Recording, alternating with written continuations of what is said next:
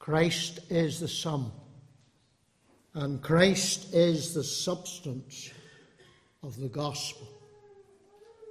That is why in the opening verse 1, we didn't read it, the Apostle Paul pens these words under God, therefore leaving the principles of the doctrine of Christ. You see, the gospel is here being described as the doctrine of Christ. He is its Alpha and Omega. Christ is its beginning and its last. He is beginning and end. He is its first and its last. And therefore, when we come to these tremendous pictures of the Lord Jesus Christ, we see our commencement with Christ. We see our continuing in fellowship and communion with Christ. And we see our final communion as we go, our final conclusion, sorry, as we go to be with Christ. And so tonight I want to leave these three very wonderful pictures of Christ that are found here in the final verses of this chapter. Let me draw your attention first of all to the first picture of Christ. You'll find it in the verse 18, for it speaks of those, you and I, child of God, who have fled for refuge. We have fled for refuge. And the use of that word, refuge, it reminds us tonight of the cities of refuge. It reminds us tonight of one who had slain someone unawares, and they were safe in that city of refuge whilst the high priest continued to live. Would you turn with me, please, over to Joshua chapter 20, and I want you to notice the verses. There were six of them, of course. In Joshua chapter, in Joshua chapter 20, verses 7 to 9. And I want you to notice that they're here mentioned even to us. I can't obviously spend all of the time upon this portion. There were only six of us. Six of them, of course, Christ is the seventh, the perfect, the eternal refuge, even of his people. But I want you to notice them here. The word Kadesh, of course, there was the first one. And it speaks of holiness. It speaks of righteousness. It speaks of Christ, the one who is all holiness and who has fulfilled all righteousness. There is, of course, secondly, Shechem. And that uh, means the shoulder. And I'm reminded tonight of Isaiah 9 and verse 6 of how that the government is upon his shoulder. Indeed, if you were to look at some of the commentators, they would speak of how those who were high up within a nation, they would carry uh, those tokens of the government upon their shoulder. But I'm reminded tonight of the Christ of God who carried the cross upon his shoulder as he went there to Golgotha's brow to die the just for we the unjust, that he might bring us and reconcile us unto God. There is, of course, Hebron, and that is fellowship. And it reminds us that we can know that renewed fellowship through the person and the work of our Redeemer, the Lord Jesus Christ. And then there is Bezer, that speaks of a fortress, safety. Uh, the name of the Lord is a strong tower, the righteous runneth into it, and they are safe. And then there's Ramoth, the uplifting, the heights, the thought of Christ living, lifting us from the dunghill of sin and setting us among princes. And then, of course, there is uh, Gallon, uh, uh, Golan, sorry, and that speaks of happiness. That reminds us of joy the joy that Christ, that joy unspeakable and full of glory that Jesus Christ gives to you and I, believer. And here are those cities of refuge. And if you turn back with me again, please, to Hebrews chapter 6, as I told you, uh, they were the place of refuge where the man could run for safety and for security whilst the high priest still uh, lived. And of course, whenever you turn to the book of Hebrews, uh, we have Jesus Christ, who is that high priest after the order of Melchizedek, is mentioned there in chapter 6 and verse 20. And if you turn over to chapter 7 and the verse 25, uh, we're told there uh, that he is uh, able verse sorry 25 wherefore he is able to save them to the uttermost that come unto god by him seeing he ever liveth o christ is that high priest that ever liveth and so, child of God, you have run to Christ for refuge. Let me tell you tonight, He is our eternal refuge.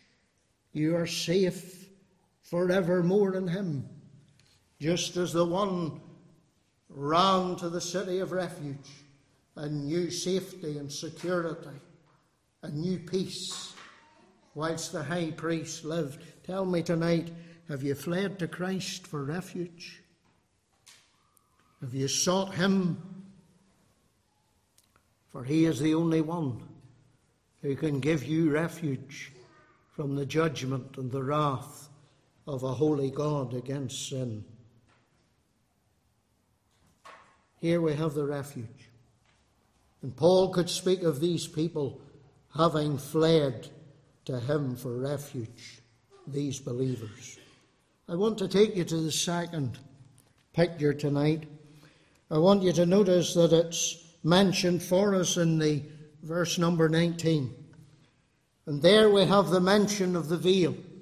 The mention of the veil. Now I know that heaven is being described here even as being within the veil. It reminds us of those truths that the glory of heaven is unseen and it is hidden from us. But whenever we think of the veil in Scripture, we're reminded of the Holy of Holies and of that day of atonement. We're reminded as well of the person of our Saviour. Because remember that veil, how it had its different colours, and each colour reminded, reminds us of a different aspect of the person and of the work of our Redeemer, the Lord Jesus Christ. The blue teaches us that He is the Lord of heaven. The purple reminds us that He is King of kings. The scarlet speaks of that blood that He shed so willingly for us upon the cross at Calvary. And the fine twined linen reminds us of Him who has fulfilled all righteousness, He who is absolutely pure. But the veil speaks of something else. And if you turn with me, please, over to Hebrews chapter 10. Hebrews chapter 10. And I want you to notice what the apostle there pens to these Hebrew believers. Hebrews chapter 10. And I want you to notice the verses 19 to 22. Verses 19 to 22. Having therefore, brethren, boldness to enter into the holiest by the blood of Jesus, by a new and living way which he hath consecrated for us through the veil, that is to say, his flesh, and having an high priest over the house of God, let us draw near with a true heart, in full assurance of faith, having our hearts sprinkled from an evil conscience and our bodies washed with pure water. And here here there is the thought of coming to the Lord even in prayer. We've looked at commencing the journey, coming even to the place of refuge, to the person of refuge.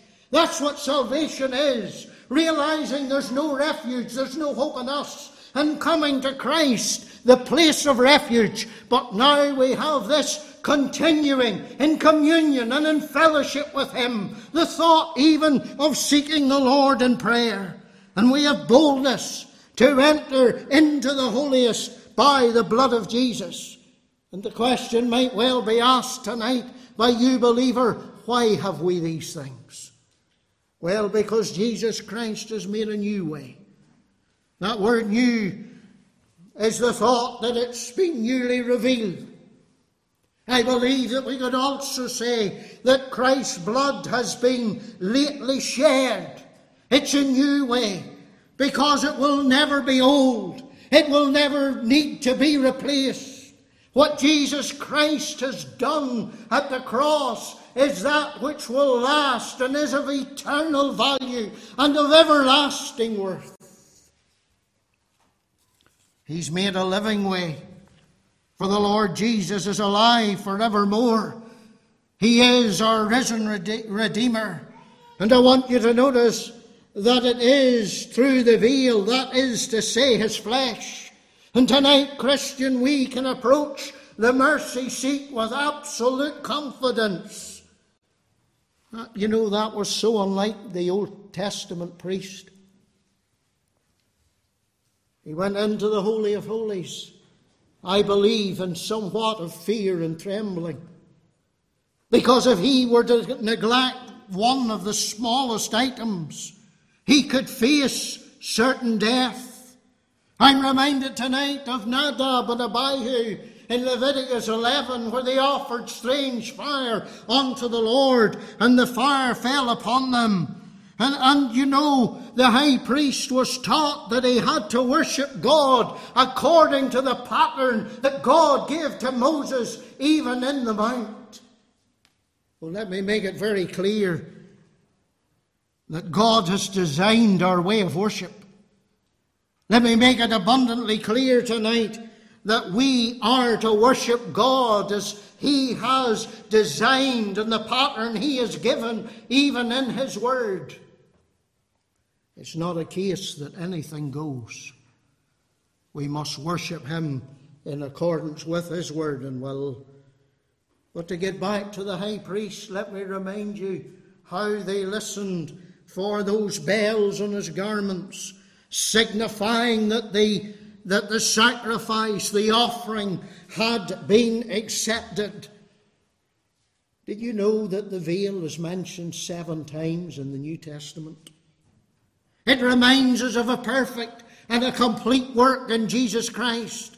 And we have access to come to Him boldly in prayer, even through the veil, that is to say, His flesh. And you might say, what does that mean? Well, it's simply this it means that through the merit of the life and the death of our Saviour, the Lord Jesus Christ, we can come with boldness.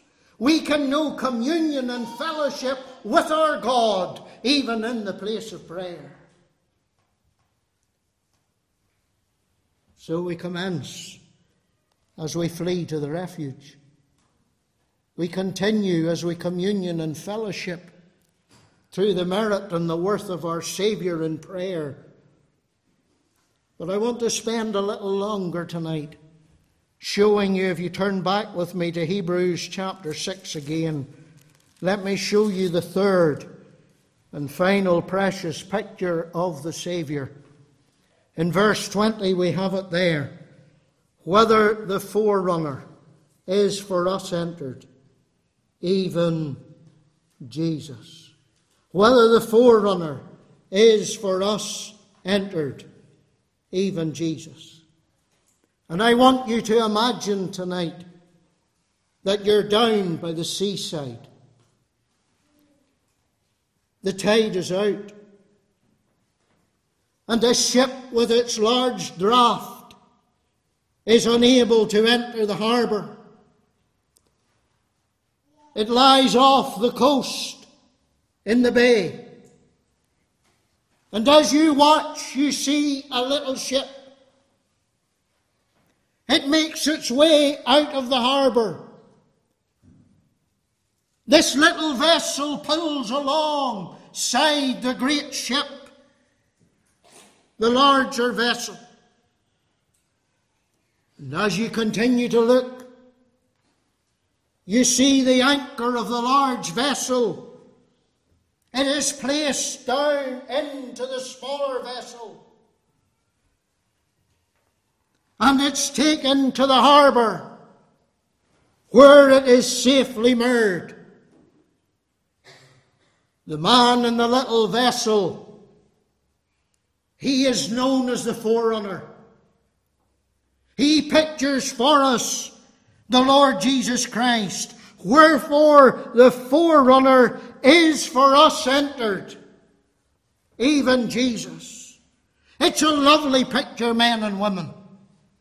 It speaks of that final thought, the conclusion of the journey, making our way into the glory. And it speaks to us of many lovely truths. It speaks firstly of Christ's guidance. The forerunners showed the way. The ship would simply follow the anchor rope and was safely guided into the harbour. There's a very precious word in Psalm 78 in verses 52 and 53, speaking there of the Lord's dealing with his people, even in their wilderness wanderings. And we read there, but made his own people to go forth like sheep and guided them in the wilderness like a flock. And he led them on safely. Oh, underline those words, child of God, in a world that is opposed to the Christian and all that is holy. Remember something. And he led them on safely so that they feared not. The Lord guides us continually with his eye. It also reminds us of our safety. In verse 19, there is mention here of the anchor of our soul is both sure and steadfast. We can rest our souls tonight in His divine faithfulness. It's impossible, as we read tonight, for the Lord to lie. We have gospel hope. That's mentioned here, even in the verse 18, upon the hope set before us. And the Christian's hope is so much different to the hope of the world. You know the way you speak to the ungodly, and you speak to them maybe about eternity and about where their soul would be, and they will say to you, Well, I hope it's going to be all right. In other words, they, they're just hoping for the best. They've really nothing to base that hope upon. They just hope everything will go okay and it'll be grand at the end. But the hope here that is in the Bible, the hope that the believer enjoys, that hope that we have tonight is so much different even to the hope of the ungodly. For gospel hope is nothing to do with what the world speaks of. It is something that is certain. It is something that we can have absolute confidence upon. We have that gospel hope that because Christ has saved us, one day we shall be with Him for all eternity. I am reminded of the words of the hymn writer. Though the angry surges roll on my tempest driven soul, I am peaceful, for I know Wildly though the winds may blow, I've an anchor safe and sure that can evermore endure. It speaks of our guidance, it speaks of our safety, it speaks of the Lord's preparation. Remember how the forerunner went before the great vessel.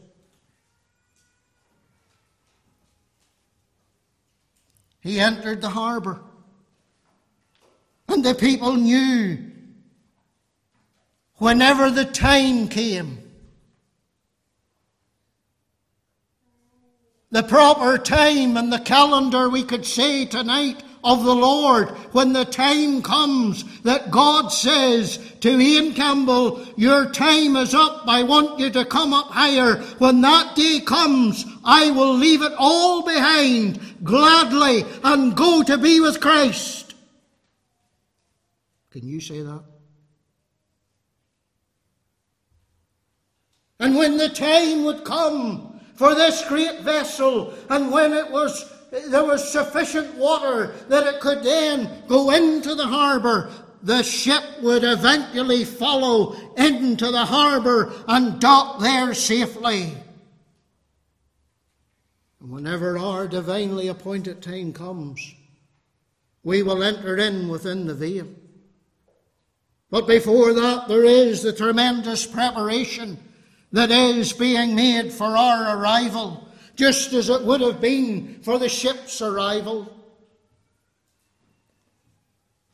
Christ, our forerunner, He is the first fruits of His chosen. His glorious victory and honour will be seen in His bringing many sons to glory, as Hebrews 2 and 10 tells us. And right now, as he's told us in John 14, he has gone to prepare a place for us. How often in the Bible ships are mentioned? You remember that psalm? When my heart is overwhelmed within me, lead me to the rock that is higher than I. The picture there again is of a ship a ship tossed and turned in the, in the storms of life,